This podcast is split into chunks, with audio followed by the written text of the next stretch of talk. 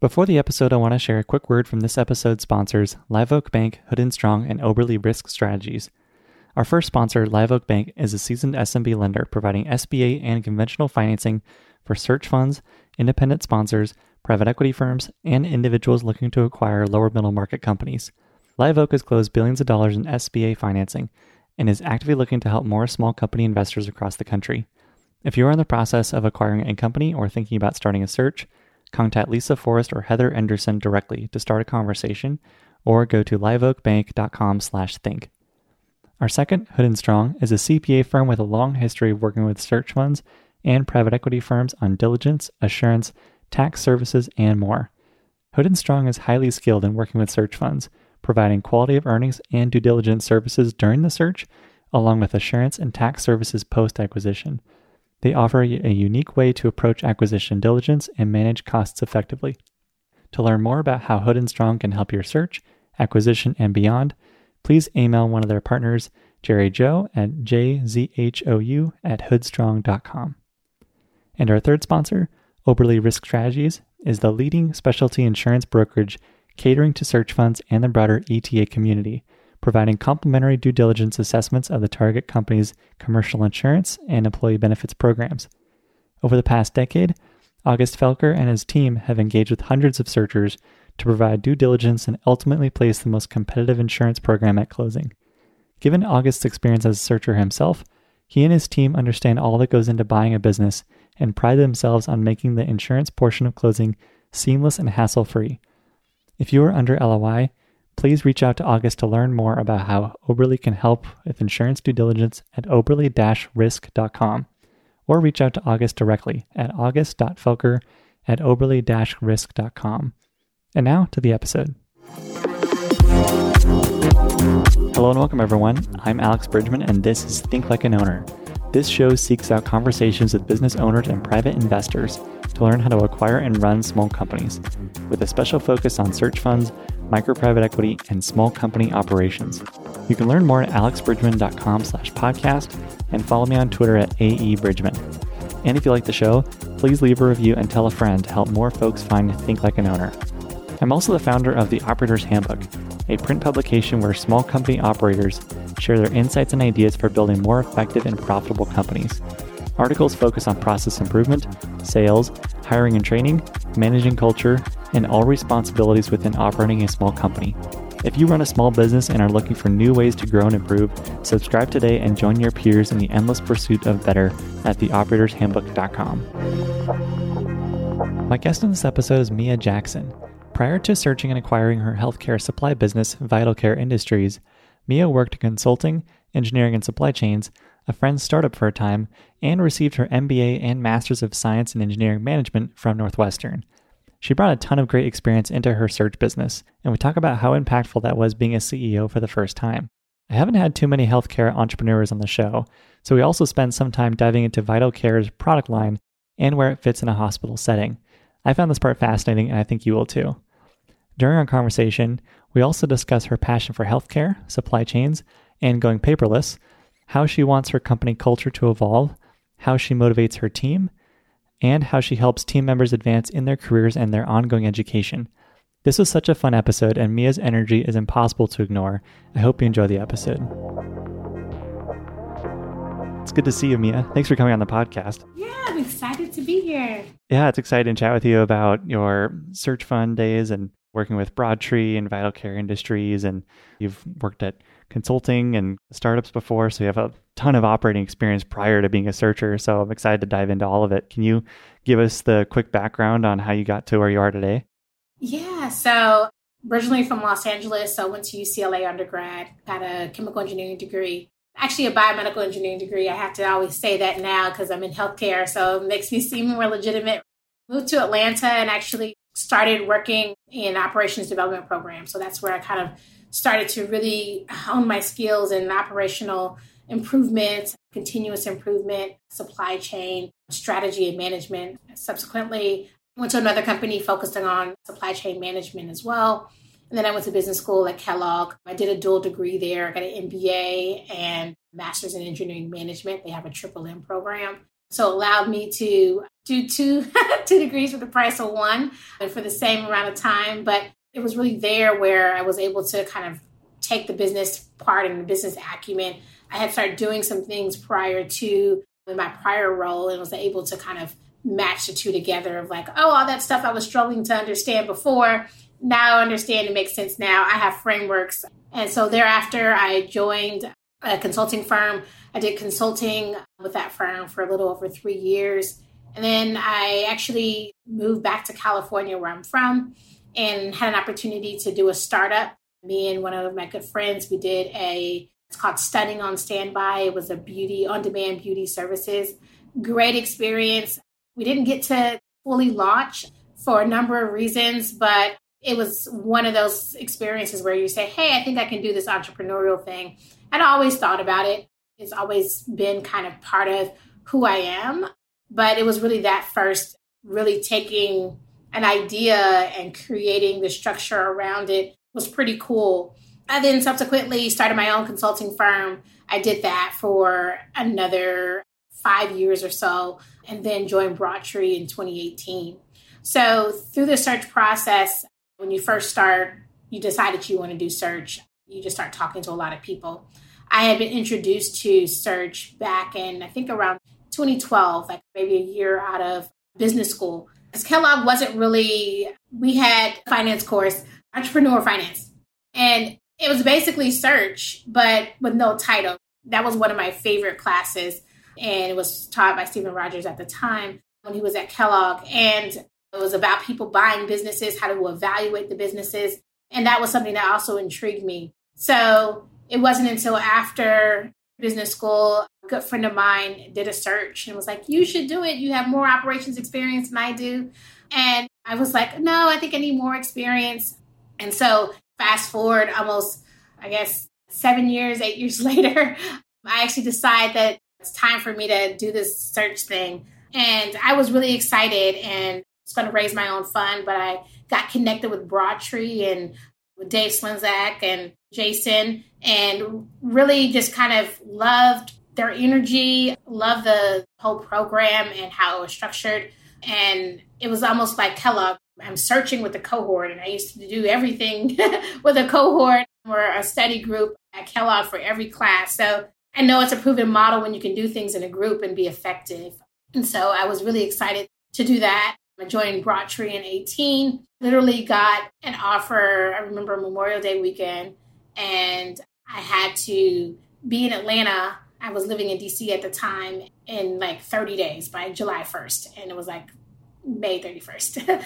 but it was exciting. Got the opportunity to search with Broadtree, and I closed about two and a half years after starting. But I obviously went under LOI a little under two years. So I like to make that designation because everybody talks about searching in two years, and there's somehow we have this arbitrary deadline that two years is the magical amount of time. So you kind of have this have you failed or not if you found a company in two years. But that's long-winded answer of kind of how I've gotten here. So my company that I acquired is called Vital Care Industries medical surgical supplies company in Chicago. So I actually moved from Atlanta to Chicago in about a month or so before I closed in November of last year. So, what kinds of surgical supplies are they like towels or masks or needles of some kind? Like, what does that look like? I always give this example. If you've ever had a knee surgery or hip surgery, you're a little young for hip surgery, but if you've ever had a surgical procedure, kind of orthopedic surgery, there's a C arm that's in the operating room and it takes continuous images of that particular area. And so, just like a patient, in order to maintain a sterile field, the patient has to be covered and the equipment in the operating room also has to be covered. So, we manufacture and distribute equipment covers as our main product line. And so, we make C-arm drapes and other drapes for the operating room, and we also do probe covers and things of that nature. In addition to that, you think about all the liquids that come out of the body during a, a procedure, they go into a suction canister, and that you can't transport liquid bodily biohazard waste. So we sell a product called Solidifier, Absolute Solidifier, and there's an option with the treatment as well. You put it in the suction canister, it dissolves and kind of jellifies the liquid waste. And then from there, you can actually throw it in the regular landfill waste. So that provides a great opportunity and benefit from a sustainability standpoint for a lot of hospitals to not have to do red bag waste. We also have a dissolvable pouch option. So there is no contact. It's almost a closed loop system for the healthcare workers. So you're keeping the healthcare workers safe and you're keeping the patient safe. And so then we also have sterilization, packaging, and dust and cart covers are our four kind of main categories. Gotcha. Can you walk through the difference between you mentioned red bag waste and then normal waste? So how is each handled and what typically goes in each bag? You mentioned like needles before. So think about anything that has any bodily fluids or even medicines or anything like that that could be a biohazard to anyone. That has to go in the red bag waste. So, like if you have a, I don't know if you've seen a Sharpies container where people put in the needles, it has like a sign and it's red and has a sign called biohazard. So think about anything that comes out of the body because you don't know that different people have different diseases and things of that nature, especially heightened with COVID, that you want to make sure that you're not transmitting disease. And since a landfill waste goes into a landfill, it seeps into the ground and things of that nature. So you don't want to put anything that's hazardous. So biohazard waste has to be specifically treated and disposed of in a certain process there's a regulated process for that. And so you have to have a particular company come and pick up that biohazardous waste. And that cost of that is significantly more than obviously having the regular janitor of the hospital pick up the white bag waste, is what we call it. And that's just the regular waste that you would throw a soda in. They're able to have the treated absolute solidifier, utilize that and throw that into a regular white bag waste. And that's because the treatment I think about like chlorine is able to kill all the pathogens and viruses and everything. So there is no anything left living, so to speak, to be able to cause any issues with any downstream processing. Can you break down how red bag waste is disposed of? Like, what does that process look like? I don't know the details. I know that there's, and for those searchers out there, there's probably a good area to look into but there are specific companies that are designed to be able to pick up and process that red bag waste. There's a whole kind of industry and regulation around it. I don't have the exact details. Obviously, it's because you have a third party that has a heightened level of standards. It costs a lot more than obviously the regular waste management people coming to pick up your trash. So, and you mentioned your dissolvable packets that are used with bodily fluids. Did you mention that they have chlorine in them to sterilize them as well? I just use the concept of chlorine. They have a treatment and it does something similar where it is able to kill the virus and pathogens, which allow that which was bodily fluids that was considered biohazard waste to now be treated as regular white bag waste. Gotcha, gotcha. Thanks for diving into that. That's fascinating. No, no, yeah. I remember when I first joined, or actually, I think it was in diligence, and I got it was like a science experiment. You got to see filling it up with water and then putting the dissolvable pouch and just kind of seeing it quickly dissolve and gellify is a really cool experience. It's always fun to share it at cocktail parties. No, I'm kidding. but yeah, it's a pretty cool product that we have. And I think as we kind of share that more with more hospitals, I think it could, there's two benefits. The traditional use of the product is in a bottle. And so the healthcare worker has to open the bottle and it's small granules and they pour it into the suction cup or in some cases especially for different places they will pour it in the trash or they'll pour it in different places because wherever there's liquid that forms you don't want to think about at home you pull up your trash and you have liquid at the bottom it's going to leak through the bag sometimes so they use it everywhere but we like the dissolvable pouches especially in the surgery setting is because the suction canister is there. You can put it in beforehand, and then everything that comes in, as long as you have the right measurement, it will solidify it as it goes through the procedure. And during that process is also treating it as well. And from a cleanup standpoint, one of the things that I'm learning as I am new to vital care is the most profitable time in a hospital is when they're doing a surgery you think about that. And so that's why COVID was such impactful to hospitals. So you always want to be able to do a surgery. And so you want to minimize that time between surgeries. And so utilizing our solidifier properly allows you to minimize that cleanup time that it takes to clean up from one surgery and set up for another. You want to condense that time so you can spend more time doing surgeries and saving a minute or two here and there definitely makes a huge difference do these packs go bad? Like, could you have a ton of them shipped to a hospital and they sit there for three months as they're used? Or is this something that you need to manage the logistics of and get them delivered in a pretty timely fashion? Yeah, we actually don't have a formal expiration date. It's a chemical reaction. So it just, it doesn't go bad or anything like that. And so hospitals are able to, they don't have to worry about the expiration of their solidifier or anything like that. That's awesome. It sounds like the perfect business for you given your past experience in supply chains. How helpful was that coming into this business? Very, very helpful. One of the cool things is I've always had a passion for healthcare, biomedical engineering degree, and I wanted to be a doctor at a point in time, and that's why I did the biomedical engineering. Actually, when I was at Hog, I recruited for healthcare. And so I've always had a passion for it. And Vital Care has allowed me to kind of explore that passion and to jump right in.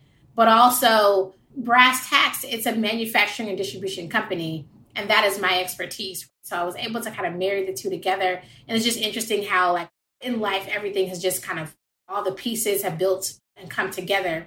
And so we do have a manufacturing facility in Southeast Asia.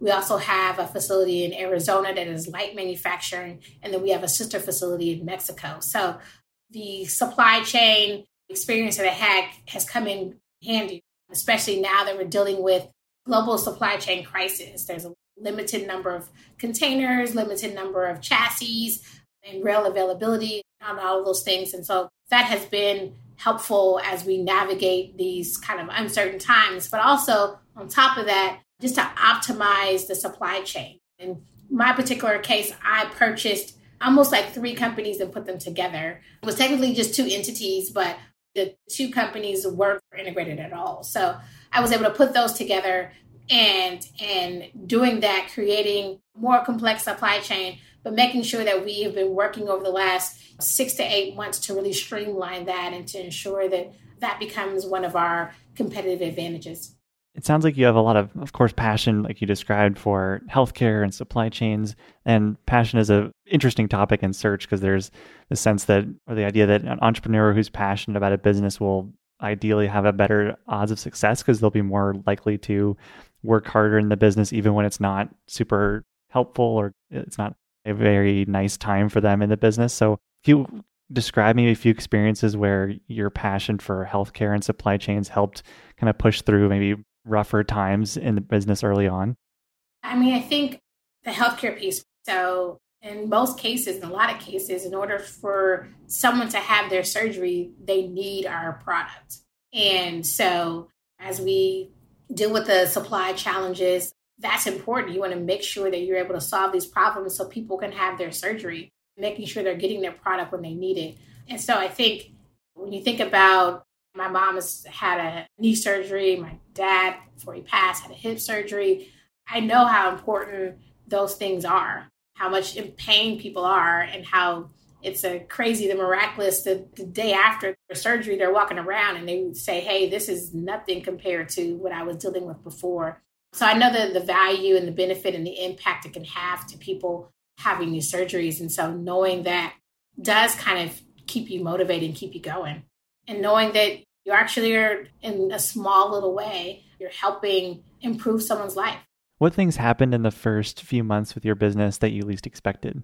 Definitely the kind of bottoming out of the global supply chain. I think that we weren't expecting there would be so much of a overload of the LA ports and it's almost it was like a spaghetti. You really couldn't there were so many things happening at the same time where usually a container would sit at the port for three days maybe five days. Crazy if it's seven days. And they were sitting at the port for 40 plus days. Still happens now. It hasn't changed that much. We had a bit of a lull and then it's kind of spiked back up. And it's one of those things I think that really surprised me the most, but is the most challenging is because I can't go to the LA port and move my container there and other manufacturers that are trillion times my size are dealing with the same challenges. and You're just kind of handicapped and you just kind of, it's out of your control. And so you have to manage the customer communications, try to be as transparent as you can, and try to provide as many options. And then on our end, working internally to figure out hey, we have Southeast Asia as we're getting a lot of our product. How can we leverage our affiliation with our Mexico facility? What can we do? Because we have via the Arizona facility, we can have a sterilization partner. How can we leverage those things to be able to pivot slightly in order to be able to deliver the product to our customers. And sometimes that's not always so transparent to the customer. Obviously, they want their product and they want it now, but figuring out how can we be creative to be able to meet demand. This happens. It's almost like week two of coming on board. So been navigating that ever since then. You mentioned earlier that there were effectively three businesses and you combined two of them fairly quickly. Can you describe the integration process for bringing those two companies together? Yeah, and we're still in that process.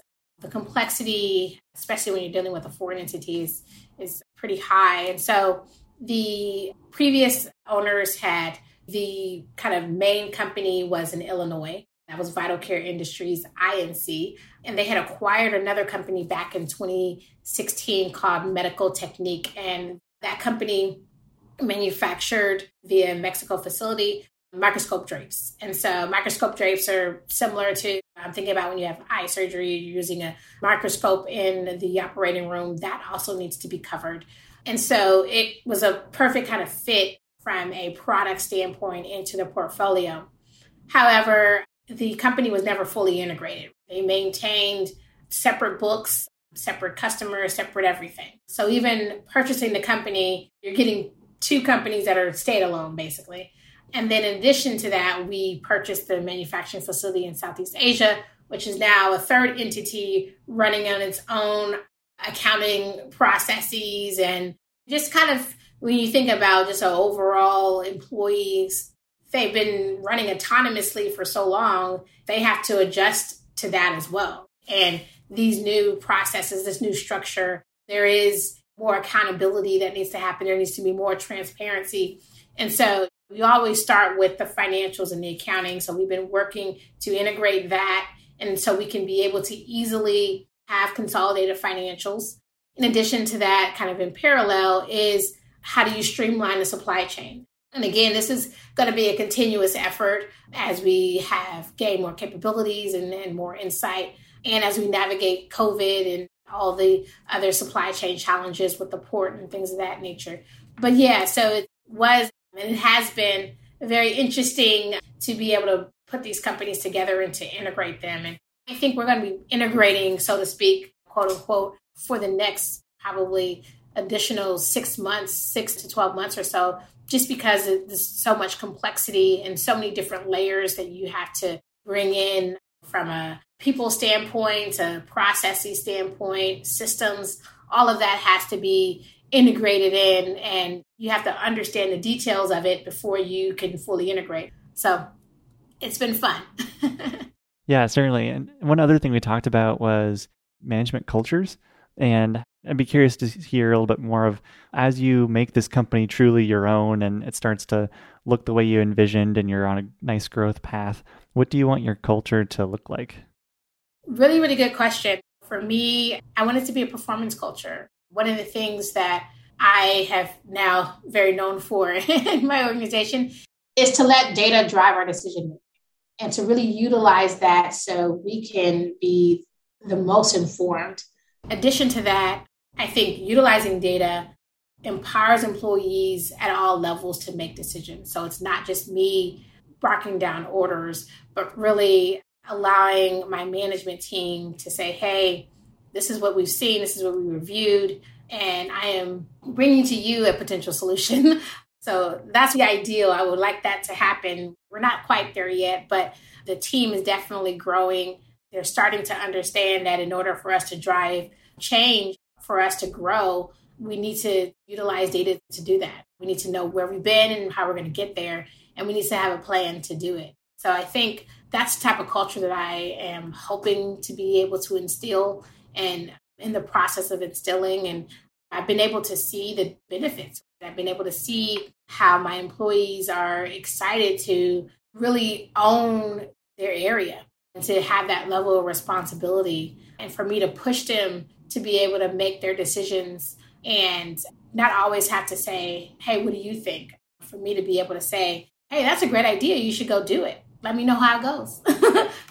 and have that balance. So that's my goal. I really want to empower my employees to make effective decisions, to teach them how to do that, and ensure that we have a continuous improvement culture as well. If we stay stagnant, we're going to be behind. So we have to always be on all levels of the organization in all areas, figure out ways how can we do this better? How can we do this more efficiently? How can we do this with less money?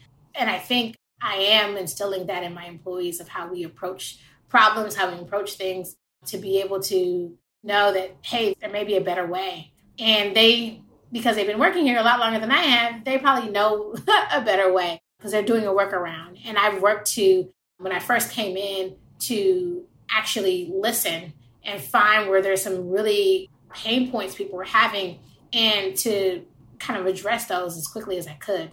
Simple things about providing laptops for key employees for them to have some flexibility. Also, as a deterrent, if anyone got COVID, they can work from home doing that. Or my inventory manager, she was doing things so manually. And so we invested into an upgrade or addition to our current Sage platform for her to be able to purchase, do purchasing a lot more efficiently and to inform our overall sales and operations process, planning process. So identifying those things are quick wins and they may not cost a lot, but they go a long way.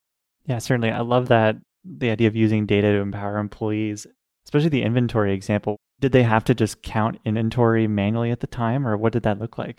No. So in this case, she was doing more the purchasing side. So she's a purchasing coordinator. She's also as in charge of inventory management.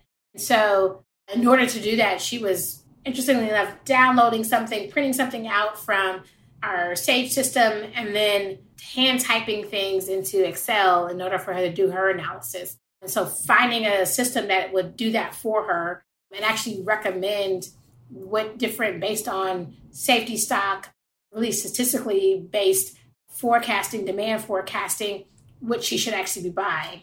And so we're definitely more informed in utilizing technology to make sure that our inventory levels are at the right place, to make sure that we're not overbuying or underbuying and taking what that used to be a manual process and take her a long time is just now she needs to review what the PO should be and now she can cut off all that time that she was doing.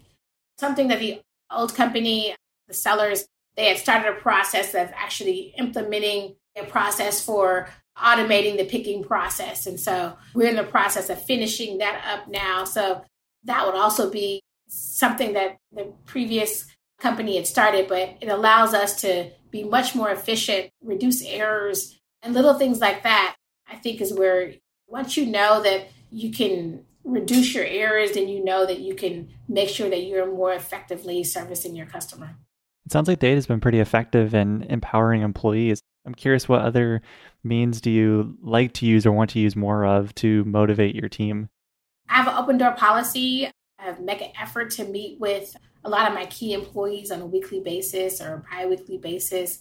And it's also just a level of curiosity. Like one of the things I wish I would have had, I had more time to sit with more people and pick more product in the warehouse or sit with my customer service people more. And I hope to do that in the future. But understanding what each of the employees are doing and really have a, a listening party basically. I think another thing I think that was really helpful is I think within the first three or four weeks, I had a kind of strategy session with key employees of the company at all levels. Basically, they got to express what they felt Vital Care stood for. So from there, we had using stickies, we were able to come together and define a mission statement, a vision statement for the company. And then on top of that, we did a SWOT analysis And from there, I have used that as the basis of my three year strategic plan. And I think having employees involved, because ultimately they are what you need in order to grow a company. You can't do it by yourself. I can't will things to be. They're knowledgeable, they know their jobs, they know the industry. And so it is about leveraging that and empowering them to utilize what they already know to make effective decisions and to help us contribute to our growth. I love the idea of walking around to different parts of your business. How might you do that? Do you think you'd have like one day every other week where you just bookmark that on your calendar as I'm going to go see five different people throughout my company and, and see what they're working on and ask them questions? Like, how might you arrange that? And what needs to happen before you can do more of that? I try to do it informally now, but definitely you have to set aside time. So I did that in the beginning, but I think definitely setting aside the whole day is not really realistic. So, kind of what's two hours here that I'm going to spend with each of my customer service people, or for me, going out and spending some time with our outside sales team, doing some ride alongs and things of that nature. So, identifying really just putting it on the calendar and scheduling it is what I need to do. so, you just gave me a reminder. But yeah, putting it on the calendar, holding that space, holding that time is important as well. What have been some of the most interesting pieces of feedback or advice that you've gotten from your team on improving the company or different ways of doing whatever processes they're involved in? I like to utilize technology. I like to be efficient. I also am very environmentally conscious. So, this is coming from California. So, one of the things that I was just surprised of how the company was very manual and they utilize a lot of paper. One of the things that I wanted to be able to do is figure out ways to minimize the use of paper throughout the process. And so a lot of the ideas and changes didn't come from me, it came from the individuals working there. And they figured out what the new process should look like. And in some cases, started to implement it before I gave the okay, but they had figured out that process. And we took one step forward and then eventually we'll revisit it and improve it. But that goes back to that continuous improvement. We need to take one step and say, hey, we make sure that we have the backups in place for technology. So just simple scanning of documents instead of having a piece of papers in house. If we ever had to send it to anyone, we usually scan it anyway. so we don't have to mail a piece of paper. And so I think being able to take that has just been a small thing again, provided a culture change. And that wasn't driven by me. The the idea of reducing use of paper was driven by me, but how we did it was driven by the employees. And I thought it was going to be more of me having to map out the process and do all these things. And I realized that I had to empower my employees. So I asked them to do those things. And they came up with the ideas and solutions of where we are now. And there's still some opportunity areas still. Were all of the solutions they came up with software to do certain things? Were there certain processes that just they eliminated entirely? Or I'd love to hear more about that. Yeah, it was really simple stuff. So we have invoices and pick tickets and things of that nature, kind of a packet for every transaction, basically every order. Instead of putting that together and putting it in a file cabinet, we're just going to scan it. It sounds really simple, but we're going to scan it. And I wanted them to make sure that they thought about just don't scan it. Because then if we have to go look for it, make sure that we are doing it in a way that when we go and look for information, it'll be easy to find. And so make sure they thought about that process. We have file clerks that their whole job was to file, and now their job is to scan. Scan and rename files so we can effectively be able to go look them up. I love it. I'm a huge paperless nerd. The wealth management firm I worked for, I think, got annoyed at me because I saw their huge filing cabinet of mm-hmm. client files. and I remember spending several days just ripping things out and shredding absolutely everything I possibly could. Yes. Can you give us a sense for how much paper you were using and then how much because there's an element of going forward we don't want to use paper but we also have a lot of historical documents that are in paper how much of that do we spend our time digitizing versus just saying from here on out we're just not going to use paper and we're not going to worry about past documents so that is actually the current conundrum that i'm trying to figure out right now. So we've obviously for this year, we're actually February, March of this year, we've kind of gone forward. And so I have the team going back of what's in the file cabinets now, which is really from January to February, into February, early March, going and, and scanning and doing it in the same process. So we definitely need to go back and everything needs to be the same for this year. But prior years, we literally have going back to, they kept great records. The sellers, they have a skid for every year, and there's probably about maybe nine to 12 boxes on each skid that's wrapped and it has a date every year. And so in my warehouse, I have a big section of paper and I'm working with the sellers now to define how far back do we want to still hold the paper? Do we want to have somebody come scan it? Is it worth that? And what do we just need to just shred and have somebody just come and take it and shred it? working through that now, actually. Ironically, that you talk about that. But yes, we think about like every invoice, every transaction, every order that somebody, whether it's one case of product or 200 cases of product, that order has three and four pieces of paper that are tied to it and is put in a file cabinet, eventually put in a box, and is on a shelf in my warehouse. so as we grow, that real estate is really important. We want to put product on there. And so we are working as we implement the new software for picking scan code process. We need to find a new home, whether it be a shredder or a scan or both for some of that older paper. I love that. I love getting rid of paper. It's yes. fantastic and very satisfying. One other topic we discussed was advancing the careers and education of your team. How do you think through offering different team members advancement both in their career in the company, but also just ongoing education? How do you start to structure that? So, one of the great things, I've done two things. So, we utilize Paychex and they have a great performance management process. And so we've been starting to utilize that now. And so the idea is everyone has a review, everyone knows where they're at. The management, their supervisor is supposed to identify where your opportunity areas are and what are your goals and how can we help you get there? How can we help you improve? How can we help you achieve your goals? So you have that part of the management coming out of the performance review process. In addition to that, in parallel, creating for every role, having a list of what are the key competencies and skills you need to be effective in that role. And for someone to do a self assessment and say, hey, this is where I think I am and then having the supervisor say, hey, this is where I think you are. And then that also creates another dialogue of effective communication is what you need to be a good customer service person.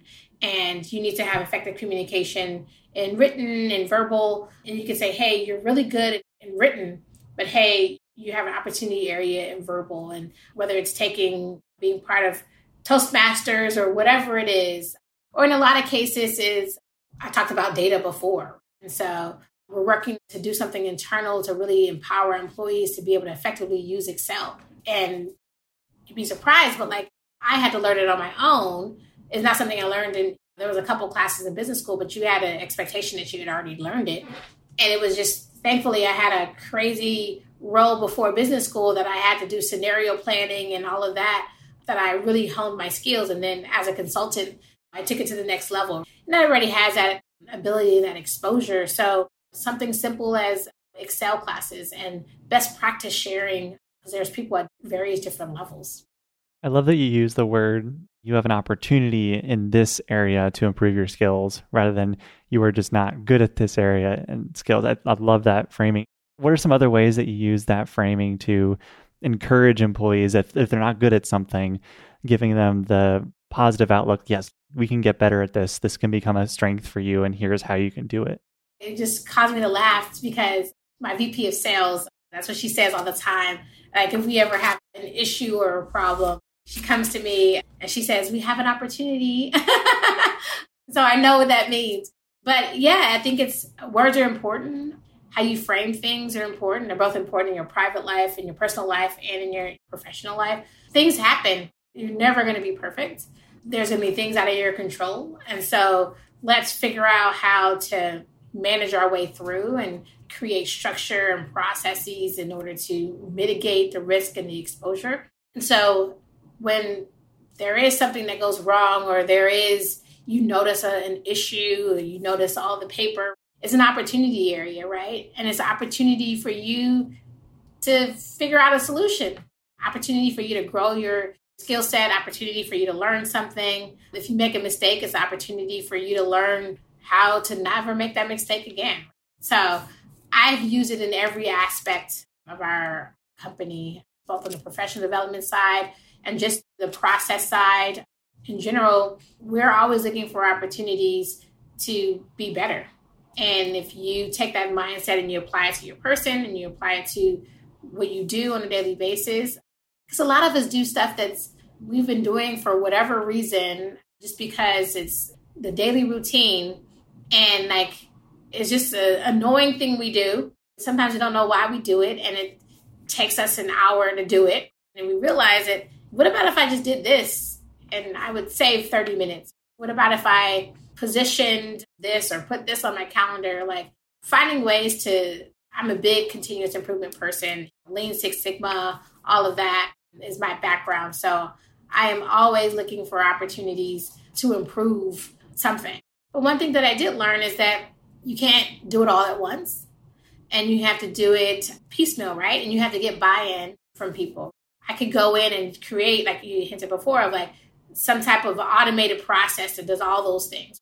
You're going from paper to some type of automated process. But I don't think we were ready for that. We just need to go from one step to another. Just take the paper and scan it on the copier. Just like, let's do that so we know where it is. If we never need it, we can still print it out. Things of that nature. So understanding that you have to do stuff in steps as well. I love that. And speaking of education and continuous improvement, what college class would you teach if it could be about any subject you wanted? I have this quirky, I think it would be a combination of utilizing data and presentation. So I like PowerPoint. and if I had even more time, I'd probably make really elaborate PowerPoint. I like to really figure out how to effectively convey something in a visual, direct way. And so I actually enjoy creating board slides. I'm one of those crazy people. But I think in order to do that, the other piece that supersedes it is the analysis part. Be able to understand what you're presenting and having the tools to say, I'm trying to talk about how we're going to grow our customer base. I got to know where we are. I have to have the data and then I have to have the market analysis to figure out what's even possible. And so you can have all those things and still the board is like, I don't know what you're trying to do. Or any other person on the other side. So I think I would do a class that kind of is a hybrid between data analytics and PowerPoint building and storytelling. Because that's basically what a PowerPoint is. It's, it's telling a story. What strongly held belief have you changed your mind on? that everything is not going to be perfect. I think a couple things. So, like, I think sometimes you have to just get it to 85, 90% and keep it going. and you'll spend so much time trying to go that last 15%. So, knowing where to be precise and knowing where to be good and that being okay. And I think the perfectionism in me, you want to get to the three significant digits, and it's not always needed. I even think about even when you're doing certain things, you're rounding up. So we spend so much time, we think you want to make sure everything triangulates and is right, obviously, but don't spend so much time where you're trying to go to the nth degree and you can tell the same story. So using perfectionism to kind of go too far. I think one other thing I think is significant is there's a mindset shift of either in my case being a manager before individual contributor you realize that you have to let it go. You can't do everything as a CEO. I can't do AP, AR, and also run the sales force. That is why you have to build a management team. And that's something that you should also think about as you are looking at companies. Where are their holes? And really understand that and really have a good plan to address them. And I think understanding that I either have to put the right people in place or have to leverage the people that are there to be able to do the things that they need to do at that level. That will give me the time to effectively be able to guide the company from a strategic standpoint. So, really learning early on that I had to be less tactical. I have to instill my employees to utilize these techniques, but also elevate and be more strategic. I like it. What's the best business you've ever seen? So I laughed when I saw this question because it's so hard. I think why answering this question is so hard is because now that I'm negative Nancy or anything like that, but I've been a consultant and even through search, you just are seeing I am like built to evaluate a company and built to like tear it apart. And so not to avoid answering your question, but I don't have like every company, whether it's big or small, they always have their challenges. And I think that some companies do certain things well. I think how I've seen in other companies that how they engage their employee base, they do that effectively, or how they've been able to really create a good finance and accounting team. But I haven't found a company that I would say is run so well because I guess it's the consultant in me. Once you look under the hood, you realize that it's not. and the smaller it is, probably the crazier it is. So, not to not answer your question, but I don't think I have a good answer to that one. Yep, totally fine. Thank you, Mia, for sharing a little bit of time and sharing your acquired wisdom through the podcast. I've appreciated getting to hear a little bit. I especially love the paperless part. That was really fun. So, thanks for sharing. This was really fun. No problem. Well, thank you for having me. I appreciate it. Love talking about search and talking about Vital Care and excited about the future and what's to come. Thank you for listening. I hope you enjoyed today's episode. If you enjoyed the show, please consider leaving us a review and telling a friend to help more folks find Think Like an Owner. I also want to thank our show's sponsors, Live Bank, Hood and Strong, and Oberle for their support. For full episode transcripts and more information, please visit our website at alexbridgeman.com slash podcast. And if you want to learn more about the Operator's Handbook, please visit us at theoperatorshandbook.com and join your peers in the endless pursuit of better.